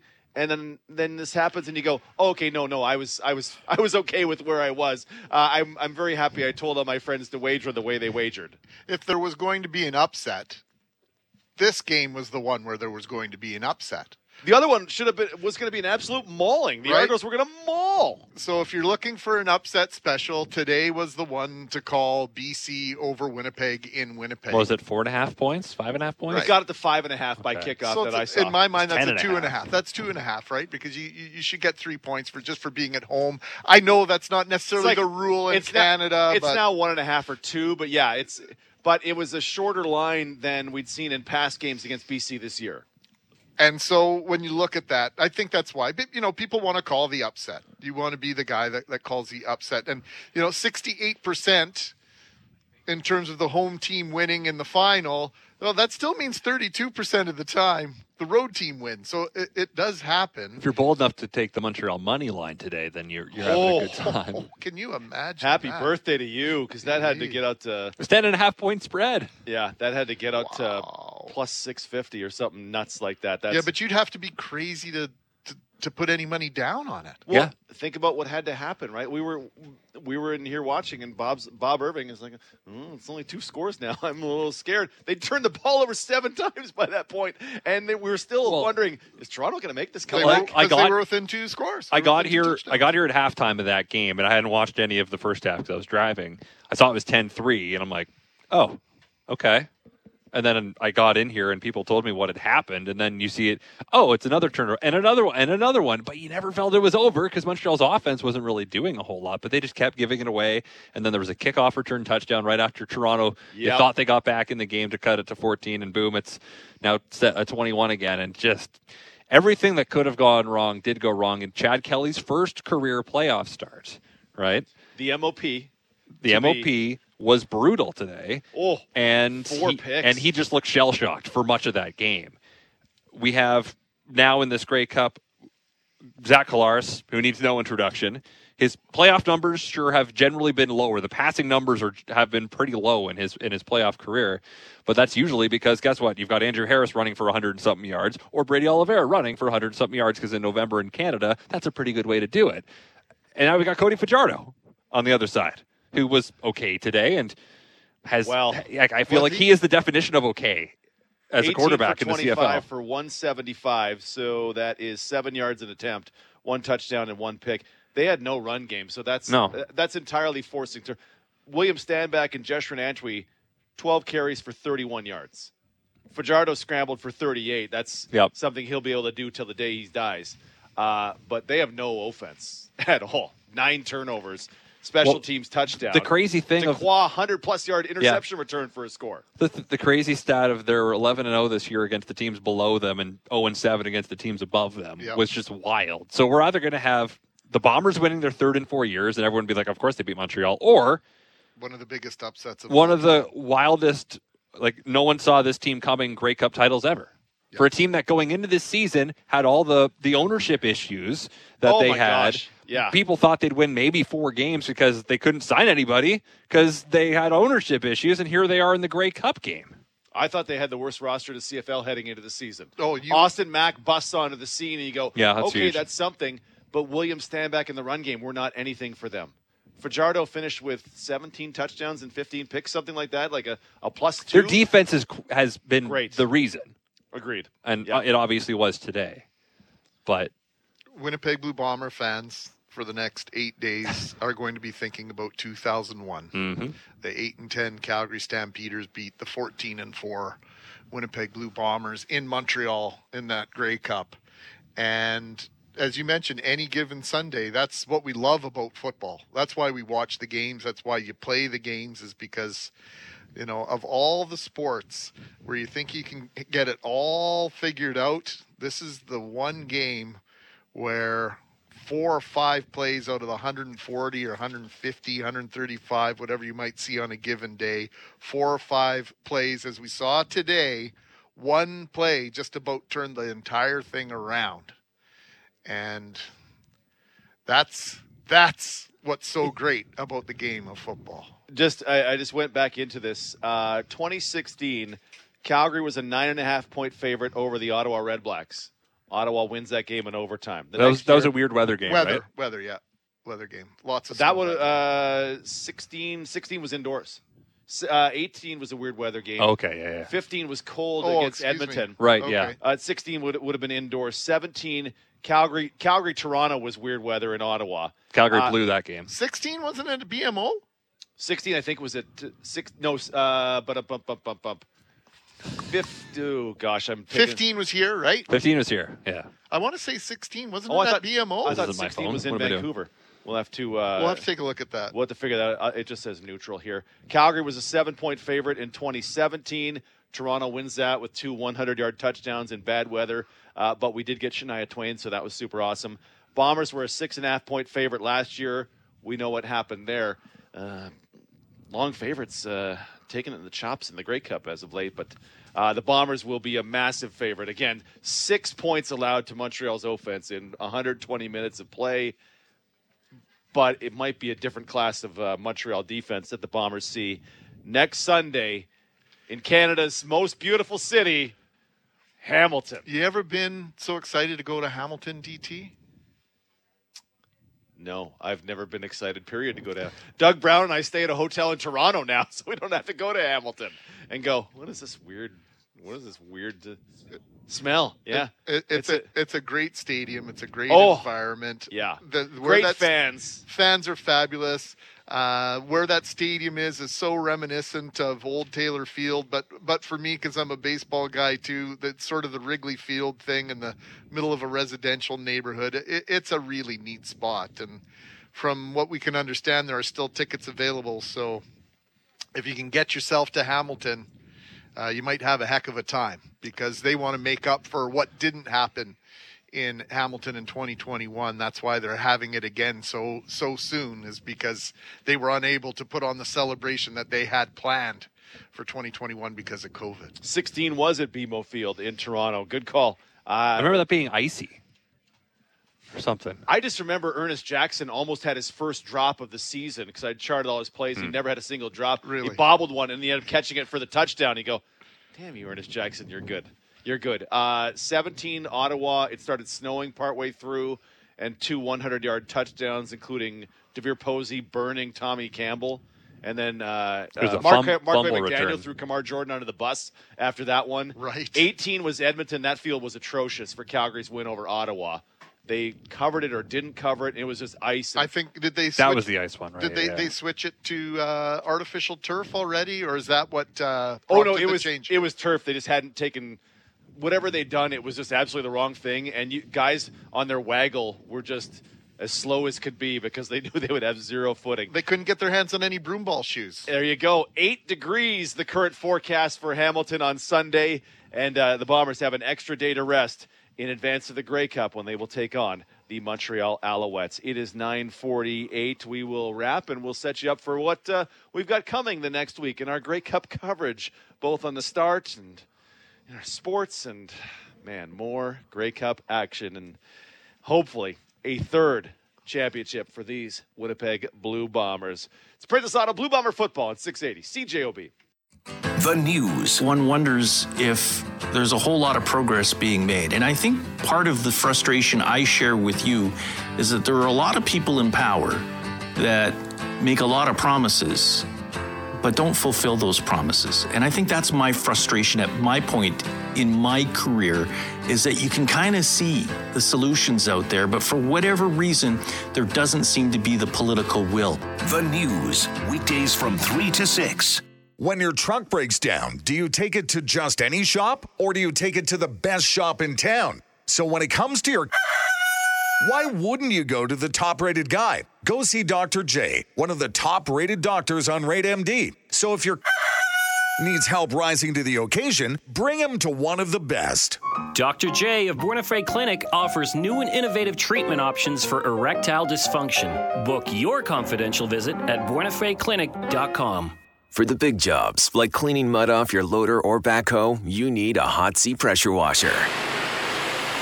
Oh, yeah, that's working perfectly. Hot Central has been helping businesses across Manitoba lease or buy the heavy duty industrial pressure washers they need to get the job done. With in house and mobile service, a full line of detergents, and tons of accessories. Plus, no job is too big for their turnkey trailer units. Hot Central on Spears Road. Online at hotseamanitoba.com. Take a journey back in time to Dreamland Diner. Experience the 50s retro vibe and a menu featuring Winnipeg's best milkshakes, plus burgers, hot dogs, desserts, and a few plant based and gluten free options. Right now, buy one milkshake and get the second for half the price. It's the perfect place to take the kids or even go for a dessert date. Dreamland Diner. Get back to the good times. 2615 Portage Avenue or visit dreamlanddiner.com. Winnipeg Blue Bomber football on 680 CJOB. The postgame show brought to you by Olympic Building Center, where you build with confidence. Final score of the Western Final Winnipeg 24, BC 13. 11 point victory for the Winnipeg Blue Bombers. Back to the Grey Cup for the fourth straight year. Nine sacks making the difference in this one. Bill has been listening in Temecula, California. Bill, thank you so much for being with us. He says, put the hammer down in Hamilton. I like that. I like that. Let's uh, let's go with that. Uh, Chris, thank you for your praise. That's very nice of you. Great game. He says D and special teams picked up the slack for the offense. Uh, my question is, do players get bonuses for playing in Grey Cup and for winning the Grey Cup? Yes. They do. Uh, a team gets a certain amount of money. I don't have the numbers with me in the CBA, but if you finish first, you get money because you're playing in the West semifinal or West final, and the the team that wins the Grey Cup gets two X, and then the team that plays in the Grey Cup loses it gets it's like sixteen and thirty two thousand dollars for lo- for losing and winning the Grey Cup. Numbers around there, so there's there's significant money Yeah. for folks like uh, well Markeith Thambles who just happened to Oh. come around on Hello, us. Markeith. You can have some playoff money, uh, guys. It's uh, Well, for, how about for the guys making league minimum DT, like to get a winner share of the Grey Cup? It's it's huge. It's huge. enormous. Plus, you get that fat ring as well. Mm. And if you are a guy like, uh, we didn't talk a ton about this. Um, Rasheed Bailey and Nick Demski. Nick Demski was not going to play in this game, and then Zach said, woke up this morning, and Nick's like, I think I'm going to give it a try. If it was August 10th, they wouldn't have played. Or at least Demski wouldn't have played. Yeah, no, no way. And Demski was running around there. They almost had him in the end zone. Like He was wearing snow pants on the sideline. Brad Foddy had to help him get him off. Bailey, for a lot of the first half, was using a, an, actual softball, like a slow pitch ball, to he was lying on his front end, just kind of rolling out his right quad. And I saw him in warm-ups too, kind of like punching it. Oh, yeah, yeah. trying to like get it going. I didn't see that in the second half, but I, I guess there was there was some time where he was just trying to activate, uh, and he didn't. I don't think he missed it down. No, and I mean uh, Demski, they would sub him out. They put Johnny Augustine in and his packages were where Nick would be the running back with Brady split out wide. They put Johnny in there. I we would just presume to save Demski some reps. And because I guess McRae probably wasn't well enough either. McRae, I don't think Because we've seen him in that role too. Yeah, I, I just haven't. I didn't see McRae on the field today. No, I didn't either. He was a game time decision, and I didn't see him. But he was he was active. yeah, he, like on the sideline and stuff. No, like, but I mean, like he he was eligible to play. Yeah, I mean, he was Yeah. on the active roster. I feel you. Yeah, yeah. Because I suspect we would have seen a lot of that Augustine uh, in the split back or in the running back position, and maybe Brady in in Nick's spot.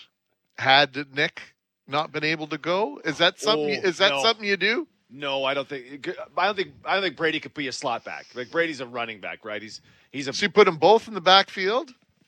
Oh yeah, you could do that. Yeah, you could do. Oh, I see what you're saying. Yeah, yeah. Now, I, now I'm caught up. I was I'm a little slow to the finish line there, but That's now, all right, DT. Now I'm. We'll caught get up. on the same page between now and Sunday. Steve and Christy dropping it in on us. Sixteen thousand dollars if you're the losing team in the Grey Cup. So if you play the 32 Grey if you Cup, win? Twenty-three thousand. Oh, 23. Okay. If you win, so congr- thank you, Stephen, for that. I appreciate you. So not that much more if you win. no, but that's uh, that's still pretty good because that then goes. Can on- you lend me seven K? I can't levy, lend you seven dollars, man. I got some celery here. That's all I got. to my name. Yes, it's a negative calorie food right there. Uh, plus, uh, they get a, they get a check for being in the Western Final, and, and so uh, it's pretty nice money for the playoffs. And like you say, for a guy pulling in league minimum of seventy k, going to the Grey Cup is doubly delicious. And how big of a negotiation advantage is that for the Blue Bombers as well, right? When they're going out to get guys that are trying to decide, am I going here for 10 grand extra or there for 10 grand extra, or I can go to Winnipeg for 10 grand less, but I, ultimately I might end up making 35 or $40,000 more. Rasheed Bailey, for example. Hello, Rasheed Bailey betting on himself again and betting on his teammates, right? Yeah. So all the free agents that may be listening, Dalton Schoen, Come on down to Winnipeg. Brady Oliveira, where else would you rather be Yeah. than in Winnipeg, chasing a fifth straight trip to the Grey Cup next season? Huh? Why not? Why not come back? Um, a couple minutes left. Early thoughts on uh, Winnipeg versus Montreal in the Grey Cup. GMAC. I love the history of the fact that this is a league that's going to hand out the Grey Cup for 110th time, and these two teams have never faced one another in this game before. It seems almost impossible in a nine-team league that we are in that circumstance, but here we are. So I love the history of it. I love the fact that Montreal is this underdog. It's going to give, you know, give us lots to talk about, and it'll be uh, lots of excuses to just talk about and think about some of the greatest upsets of all time. Not because we want to see one, but because uh, we want to remind ourselves that that they do happen. God, you're such a worry ward. It's incredible. I love it. I love it. You just have to feel like, hey, they beat them 47 to 17 last time. That part's not going to even seep into your head, is it? No, it's not. Right. Like I said, I lived through the 2001 Grey Cup, and uh, those that lived through it with me know exactly what I'm talking about and how it feel, how it felt, and why it was so so wrong. You're like a like a grandparent in the 70s. When my, grandma's Back in my day. Depression era petticoats, and we used to make our kids dresses out of 29 flour bags. 29 years, Derek Taylor. Christian Amel, early thoughts on uh, Winnipeg versus Montreal? Winnipeg's better than Montreal uh, in just about every facet. That doesn't mean they're going to win because, as we've outlined before, and the last number of years, Calgary lost a couple Grey Cups where they were absolutely the better team going into it. We've seen uh, Alouettes teams go in as, as the favorite and lose before these teams that have been the class of the CFL in their time. We've also seen Edmonton go in and win five in a row in the late 70s and early 80s. So, where is the historical parallel? We'll know more in eight days plus a few hours. But I, I just look at if if Winnipeg takes care of the football, there's just it's hard for me to imagine them losing this football game next week because is Cody Fajardo going to tear them apart? I don't think so. Is Montreal going to discover their running game all of a sudden? That would be good for them. But it, it seems like it would take several Winnipeg mistakes for Montreal to win this football game next week. And I would think that Winnipeg's going to win. I'm not a fan of the team. I am a neutral observer, so I don't have the the holdbacks that Greg Mackling does for for looking ahead to such a thing. I will be so bold as to say that if Winnipeg loses this game, it will be a, dis- a really big disappointment and and to some degree a failure because it's just sitting on a platter right now. Sometimes that that platter can get thrown back in your face. It's football. We've seen it so many times. Yep. Yeah. Underdogs win. Yeah, that's the beauty of sports, especially when it's a one game do or die scenario. But on paper, I don't think it's not played on paper, but on paper, Winnipeg has clear advantages across the board. And this might be the gift of what happened in the Grey Cup last year, is that the Bombers They're also motivated by that. for sure, and they can guard against they can guard against something happen that most people didn't foresee. This is the thing I'm waiting for: is the Bombers win the Grey Cup, the hypothetical where the Bombers win the Grey Cup, and people go, doesn't really count because they didn't play the Argos. I cannot wait for that with all my heart. It would be amazing because doesn't count. They didn't play the 16 and two team. Yeah, because the Argos stepped on a rake for three hours. Like, what, what do you That want? sideshow Bob uh, Cape Fear episode where he keeps. But, uh, let's we'll go next door. We'll ask Glen Suitor how much he cares about uh, a 16. Who deserved to win the Grey Cup in 1989? 16 and 2 Edmonton Elks didn't get there. Yeah, and- 16 and 2 Toronto Argos didn't get there. And 14 This- and 4, the 14 and 4 Blue Bombers in 01 were essentially a 16 and 2 team as well. Yep. Yep. This has been a ton of fun. I, I came into this day going, you know what, this is kind of a sad day because it's the last game that we get to call. Uh, the Grey Cup rights are held by somebody else, so it's our last game, our last chance to talk to you, and our last chance to celebrate 15 wins this season now, including a Western Final victory. And there are so many people who put in so much work. Skylar Peters, until the dying moments, was putting together an incredible film room today about the Week 18. He's in game. Hawaii. In Hawaii. That's right. Uh, Christian on the sidelines puts up with me blaring in his ear for three hours a game. It's nice enough to have me on his show to talk Bombers every Wednesday. GMAC, who will slide in and do anything I ask of him, including this entire post-game show. Doug Brown, who provides incredible analysis and is heartbroken he missed this game. The great Bob Irving jumping in with us. Jerry, who puts up with my crap 19 times a year. like shoulder check. Is Jerry there? Is Jerry? Is it? Can you turn my level up? Can you turn it down a little bit? Is it good? Is it good? Um, uh, Marissa Turton providing great stuff in uh, Did You Know? Uh, Braden Owasco again. Another guy who puts up with my nonsense. And is this there? Is that there? Is everything good? My worry wart nature. Uh, and so many people go. Cam Poitras, Oh my just God. about nailed it with the most outlandish prediction we- we'd heard all year. That in his hot takes, in his hot takes, the fact that Vernon Adams would throw for less than 200 yards, Nailed and it almost came to fruition. Yeah, Ed Tate, who provides Oh, val- gosh. valuable context and slides in today. So many people go into making this uh, a great broadcast, and I, I love every one of you guys. Thank you so much. Been a pleasure. It, it has been an absolute joy. Uh, we don't get to do the Grey Cup, but we'll get to be at the Grey Cup, and we'll have some programming around the Grey Cup.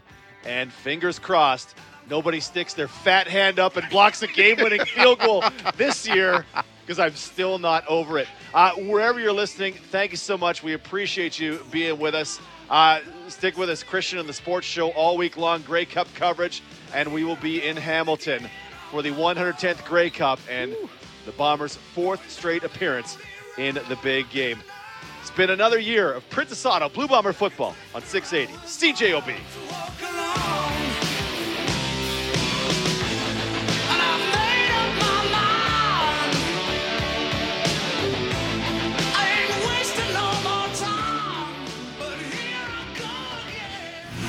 For the W, the Winnipeg Blue Bombers and 680 CJOB.